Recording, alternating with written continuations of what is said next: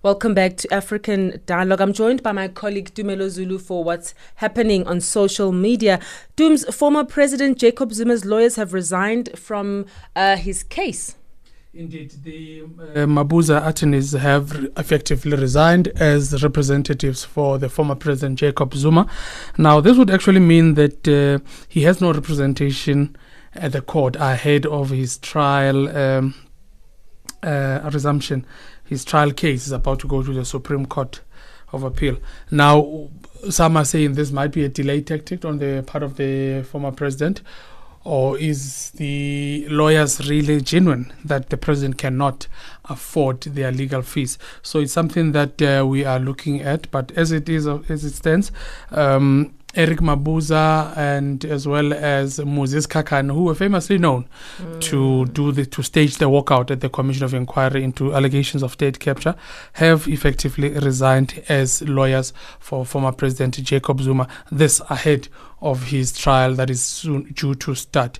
Also, you know that the former president was supposed to have. Uh, honored a letter that he was supposed to have answered from the Constitutional Court uh, Judge Mogoeng Mogoeng about uh, a suitable, well, punishment if he was to be found guilty uh, of contempt of court. Another big story on social media was the George Floyd case that has finally come to an end with the uh, former police officer Derek Chauvin being found guilty in all charges. Indeed, Derek Chauvin has been found uh, guilty of the murder of George Floyd. Now, this has been has really sparked controversy around the world. With, uh, if you remember very well, the uh, the other year when George Floyd was pinned down to the ground, where he complained by the police to the police rather that he could not breathe. That's the um, phrase that I cannot breathe, I can't breathe. So finally, it he has uh, the policeman who was pinning him down has been found guilty. That's Derek Chauvin. And we are waiting for sentencing, which is going to happen sometime later.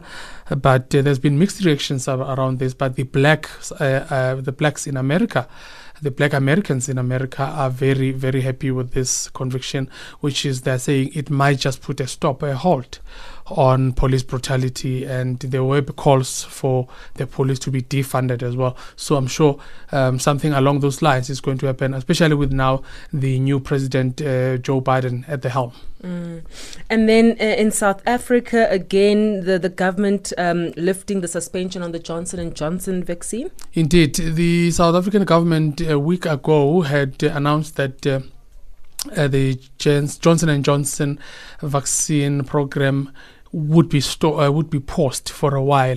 Uh, you'd remember uh, that the leading research scientist in America, Dr. Fauci, had advised countries that are using Johnson and Johnson to actually put a halt on it because out of the six million they had six million plus they had inoculated with the J and J, they found about six women who had blood clotting in their brains. So that was a cause for concern. They said, let us put it on hold until such a time that we can actually um, prove that this is not uh, as a result of the J&J vaccine. So South Africa has finally announced, uh, following their cabinet meeting of the ANC, that government will continue with the J&J inoculation.